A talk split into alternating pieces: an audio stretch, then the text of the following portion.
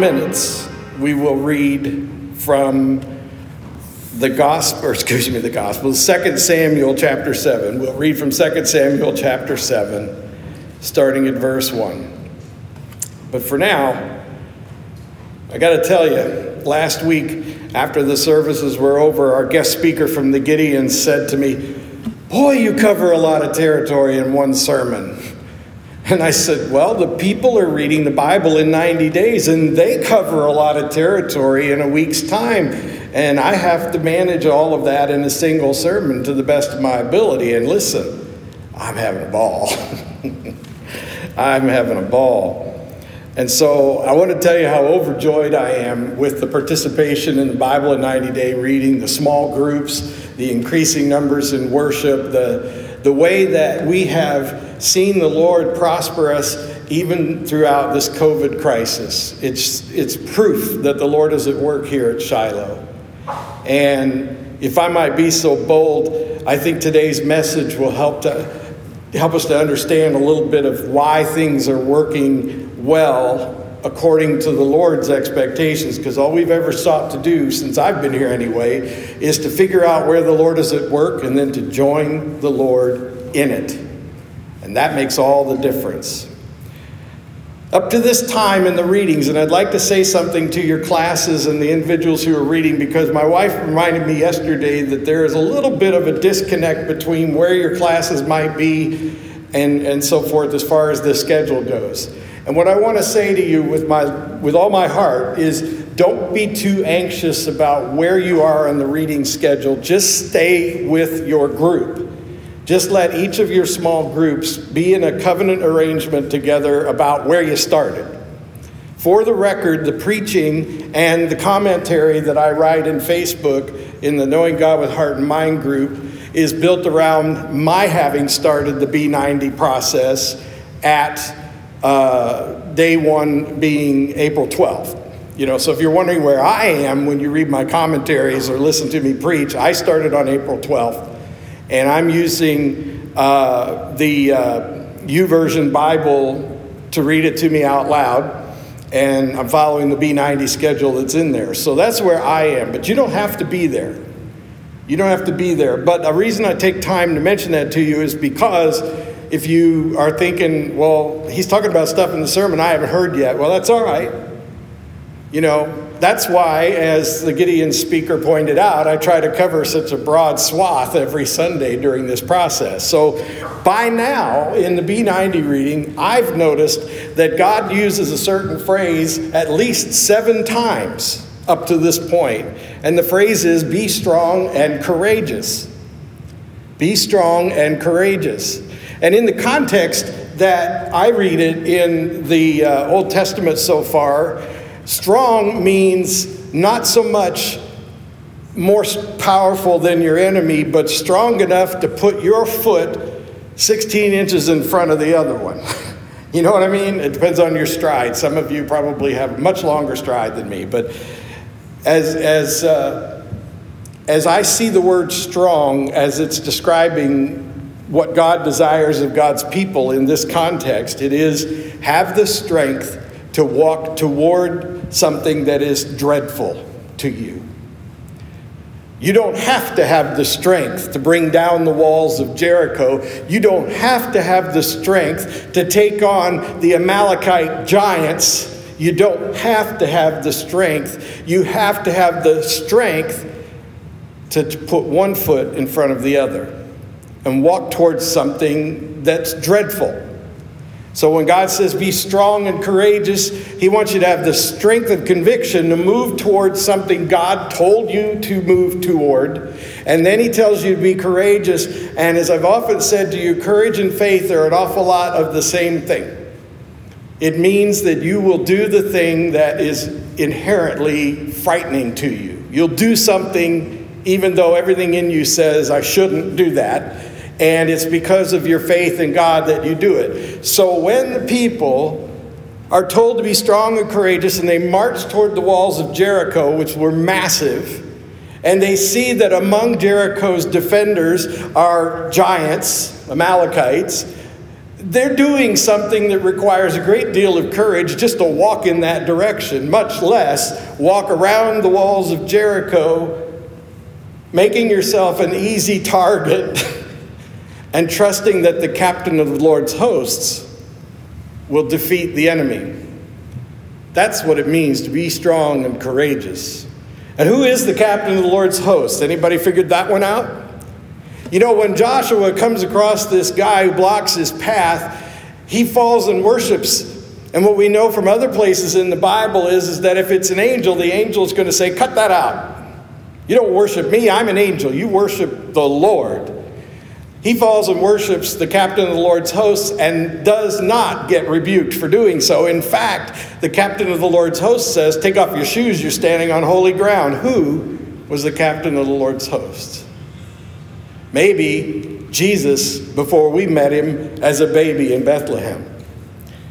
And so, as you've been reading through this Bible, you begin to understand that there's a continuity from the beginning of this story to the end.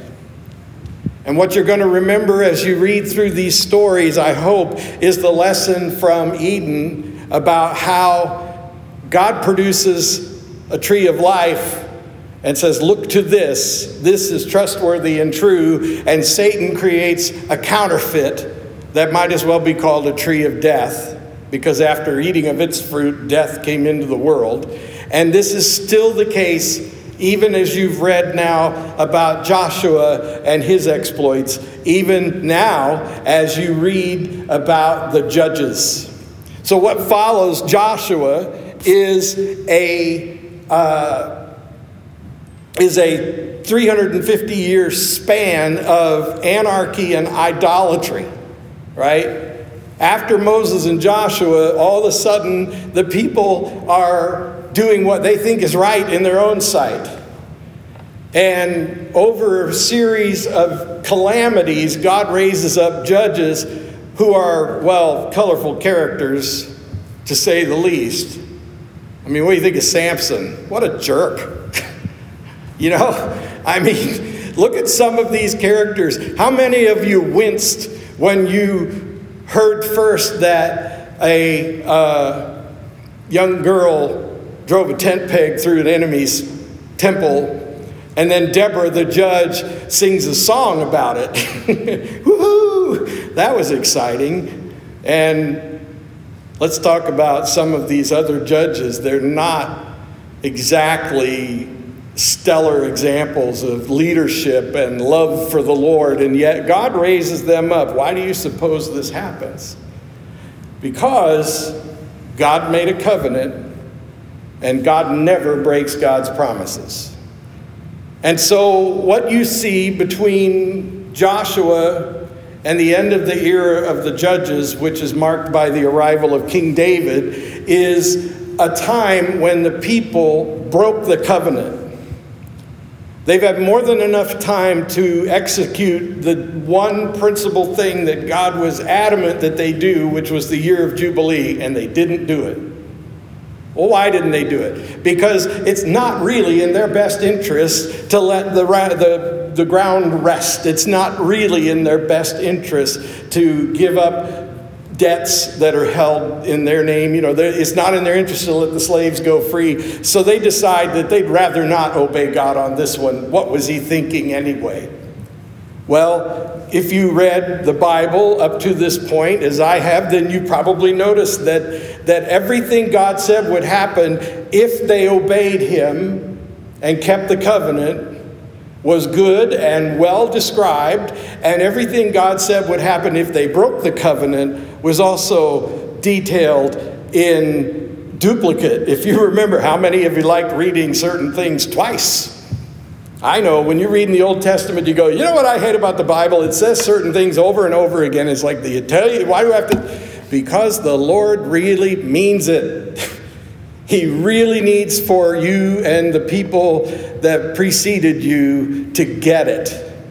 And so, what he say? You break this covenant, and here's everything you can expect. Moses is getting ready to die, and he says, Before I go, just let me remind you of what you heard, you know, 30, 40 years ago. God said, If you break this covenant, here's everything you can expect. And they broke the covenant, and everything God said they could expect happened. Right? You know this because you've been reading it. And so now we get to this point in the Judges where we're thinking, What the heck went wrong? Right? Well, let's just compare and contrast for a moment. With Moses and Joshua, you had men who were flawed, but they were devoted to the Lord. They were men who sought God's heart and mind.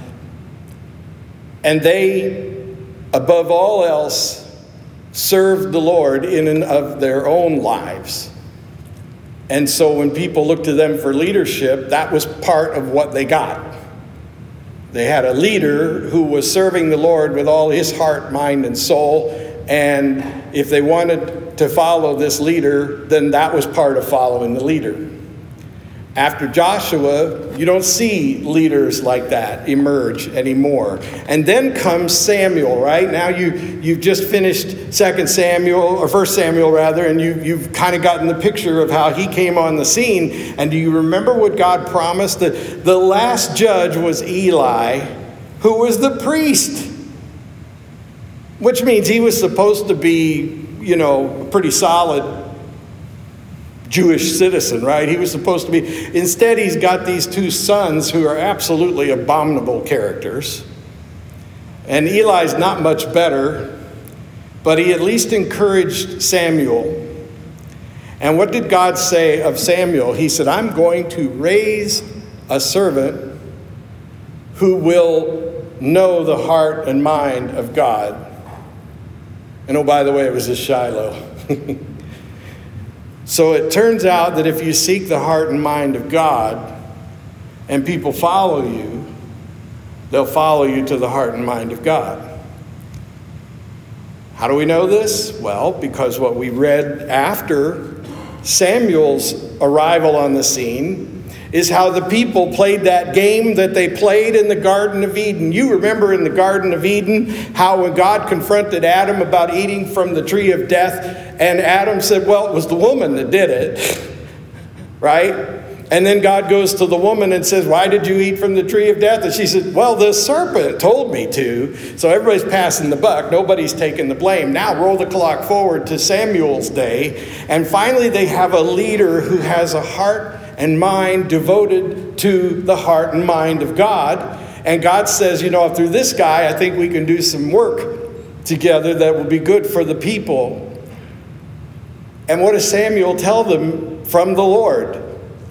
What's your problem? Why are you guys so messed up? How did you go from Joshua to total anarchy and idolatry? How did you go from knowing that the Lord Himself dwelled with you on the Holy of Holies, which is that place atop the Ark of the Covenant. How'd you go from that to being people who worship the box like an idol, who treat it like an object that's worshiped in the same way you worship the calf that you gave credit for taking you out of Egypt, the same way you worship the snake on a stick for saving you from the serpents, the same way you worship these horrific pagan idolatries, these pagan gods.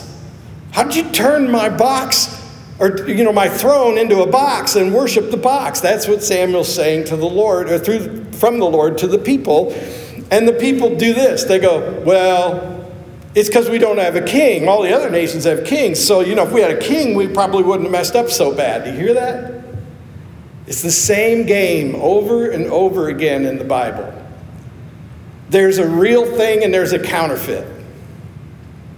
And the people always go for the counterfeit because it looks better.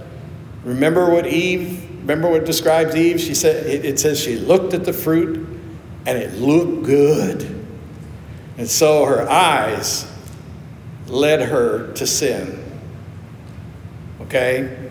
So Now the people are saying, well, we see where all these other nations have kings and they're doing just fine. So you see, it's not our fault we turned the Ark of the Covenant into a box that we worship alongside all our other gods. And it's not our fault that we chose to do what we thought was right in our own eyes. It's because we didn't have a strong leader. And God's like, well, you know, you're right, but you're wrong. You're right that when you have strong leaders who seek my heart and mind, and you follow them, you will find my heart and mind too.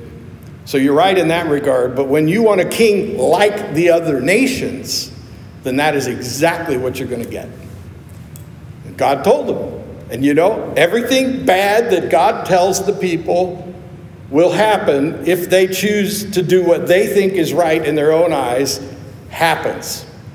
As you read forward in the scriptures over the next couple of uh, next week, really, one of the things you're going to discover is that God exacts a charge against the people 70 years of exile to make up for the fact that they didn't keep the Jubilee covenant.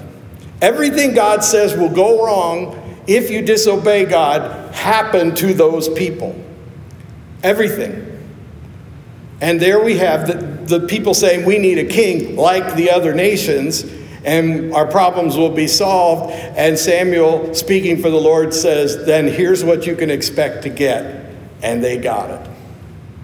And then along comes David.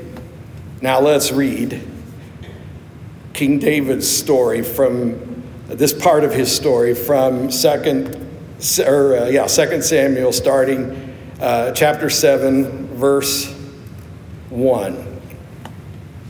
Now, when the king lived in his house, that's David, and the Lord had given him rest from all his surrounding enemies, the king said to Nathan the prophet, See how I dwell in a house of cedar, but the ark of God dwells in a tent?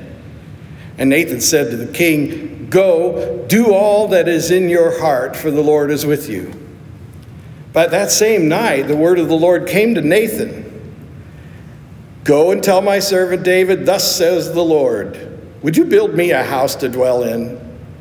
I have not lived in a house since the day I brought up the people of Israel from Egypt to this day, but I have been moving about in a tent for my dwelling. In all places where I have moved with the people of Israel, did I speak a word with any of the judges of Israel? whom I commanded to shepherd my people Israel, saying, Why have you not built me a house of cedar?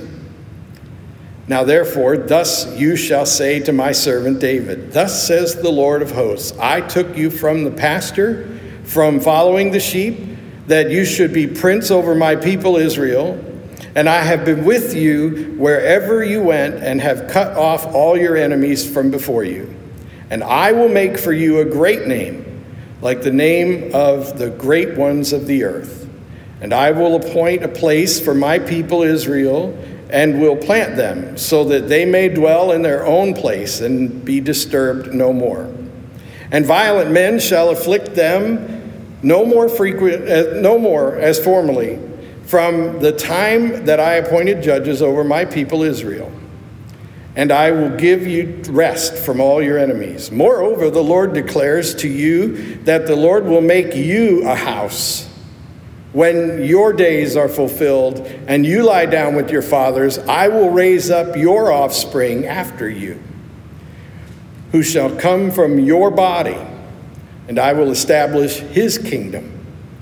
He shall build a house for my name, and I will establish the throne of his kingdom forever. I will be to him a father, and he shall be to me a son.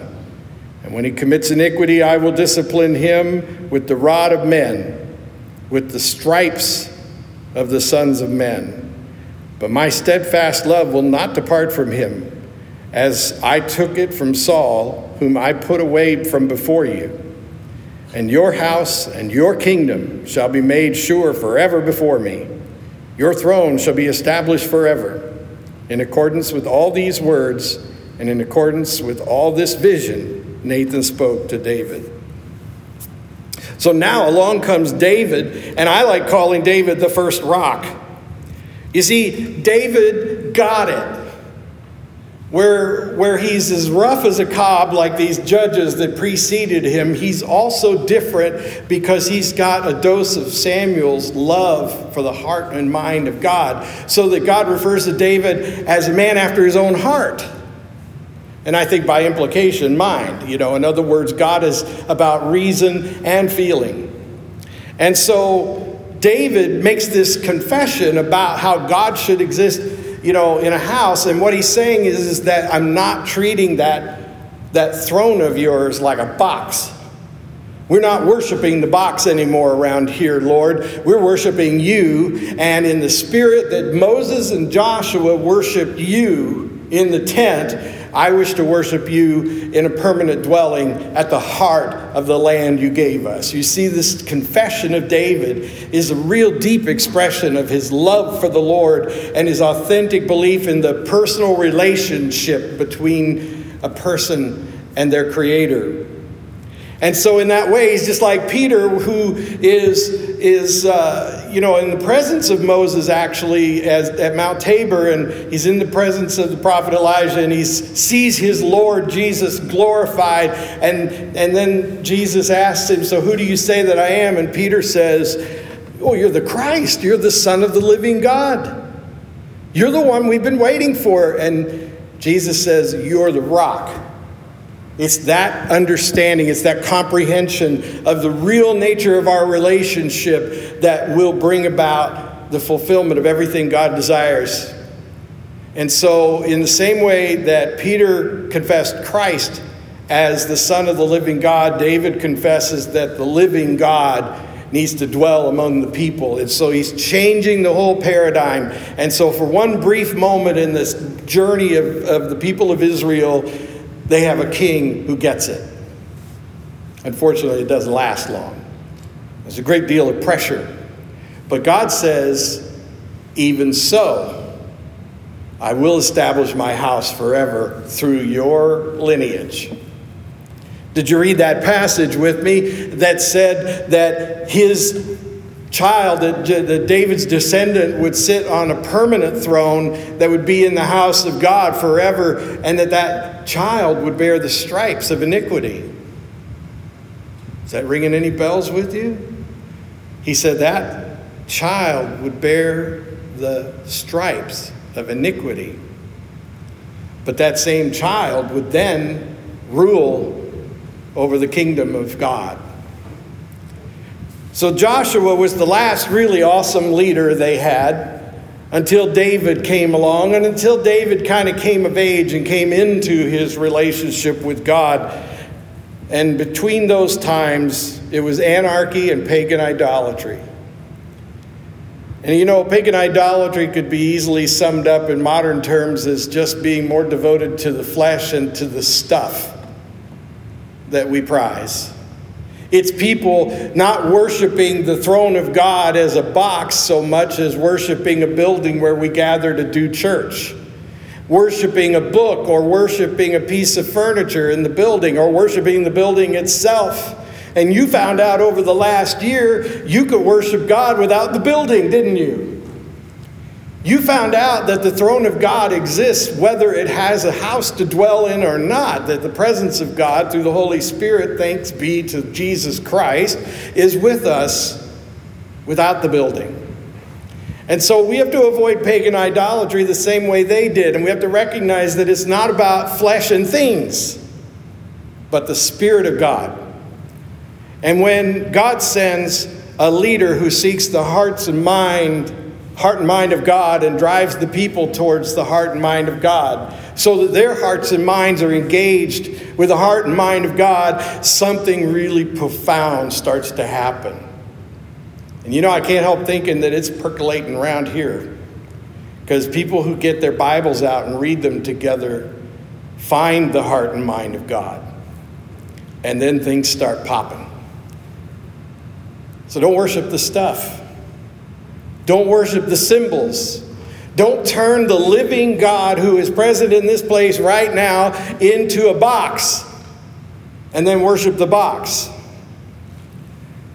Joshua understood that, and he was a servant to the captain of the Lord's host. He was, in effect, a precursor to citizens of Christ's kingdom who live and move and breathe and have their being under the authority of the captain of the Lord's host, Christ the King.